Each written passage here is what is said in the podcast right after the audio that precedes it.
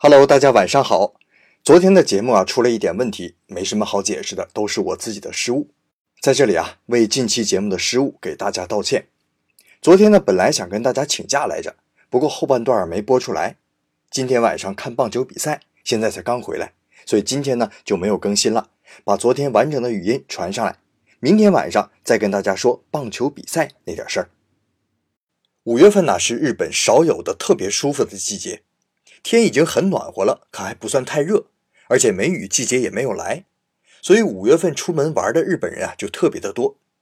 上周六啊正好是大潮，我们一家去赶海。福冈地区啊最好的赶海季节是三月初到五月末，主要是能挖到各种各样的贝类，像蛤蜊啊、海蛏子等等。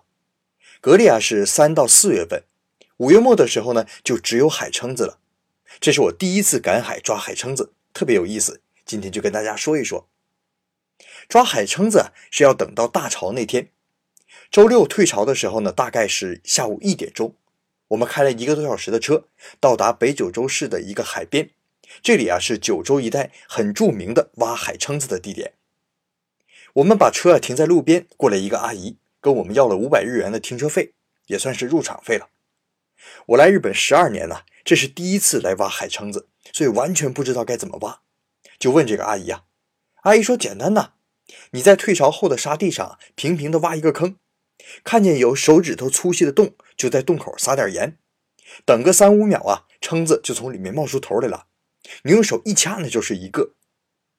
这时候我太太一拍大腿：“哎呀，我听朋友说啊，挖蛏子是要用盐的，可咱没带呀。”那个阿姨啊，看出来我们是第一次，也发现我们没带盐，就说呀：“我这卖盐呢。”你要不要？我说我都交给你停车费了，盐就送给我们吧。下次我们再来，还听你这儿啊。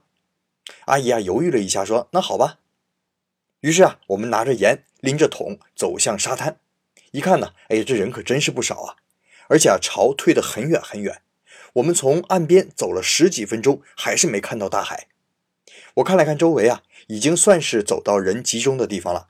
再往前走呢，万一涨潮回不来，可就坏了。于是就开始找地方挖海蛏子，不少地方啊已经被人挖过了，洞口呢留下了一些晒干的盐。我们翻开泥沙啊，露出了一个一个的小洞，就抓了一把盐撒在洞口。不一会儿啊，从洞里面开始往外喷水，然后啊，洞周围的泥土就开始向上一拱一拱的，有点松动。不一会儿啊，一个小小的、嫩嫩的、淡黄色的小头就钻了出来。我心急呀，一伸手，那小头马上就缩了回去。我连忙又撒了一把盐，过了一会儿啊，这小头又开始探出头来。这回我不着急了，心想：哦，看你能伸出来多少。这小头啊，伸缩着试探了几次，然后突然从地下伸出了半个手指头那么长，连贝壳也一起伸出来了。我连忙抓住啊，往外轻轻那么一拉，能有我一个中指那么长的海蛏子就被拽出来了。我没想到这东西啊这么简单，还这么有意思啊！就带着大洋啊。我撒盐，他抓蛏。大洋刚开始有一点不敢，后来呢，看我敢抓，他也开始抓。而且你要知道，小孩子手快啊，一下一个，蹭蹭蹭的，比我撒盐的速度都快。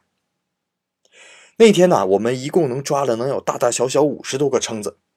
蛏子不用吐沙子，回家就能吃。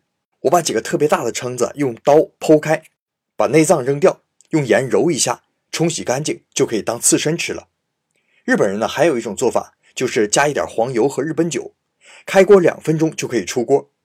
我又往里面放了一点辣椒和葱丝，这个黄油的香味儿，日本酒和葱丝去腥气，这个酒蒸称是格外的新鲜，可是下酒的好菜。大洋啊，吃起来是一个接着一个，完全停不下来啊。那最后呢，做一个科普吧，就是为什么撒盐就可以让蛏子钻出来呢？原来啊，海蛏子是对渗透压的变化特别敏感的动物。当周围的盐分增加，细胞内的渗透压也就增大，这就阻止了营养的吸收，很可能会致死。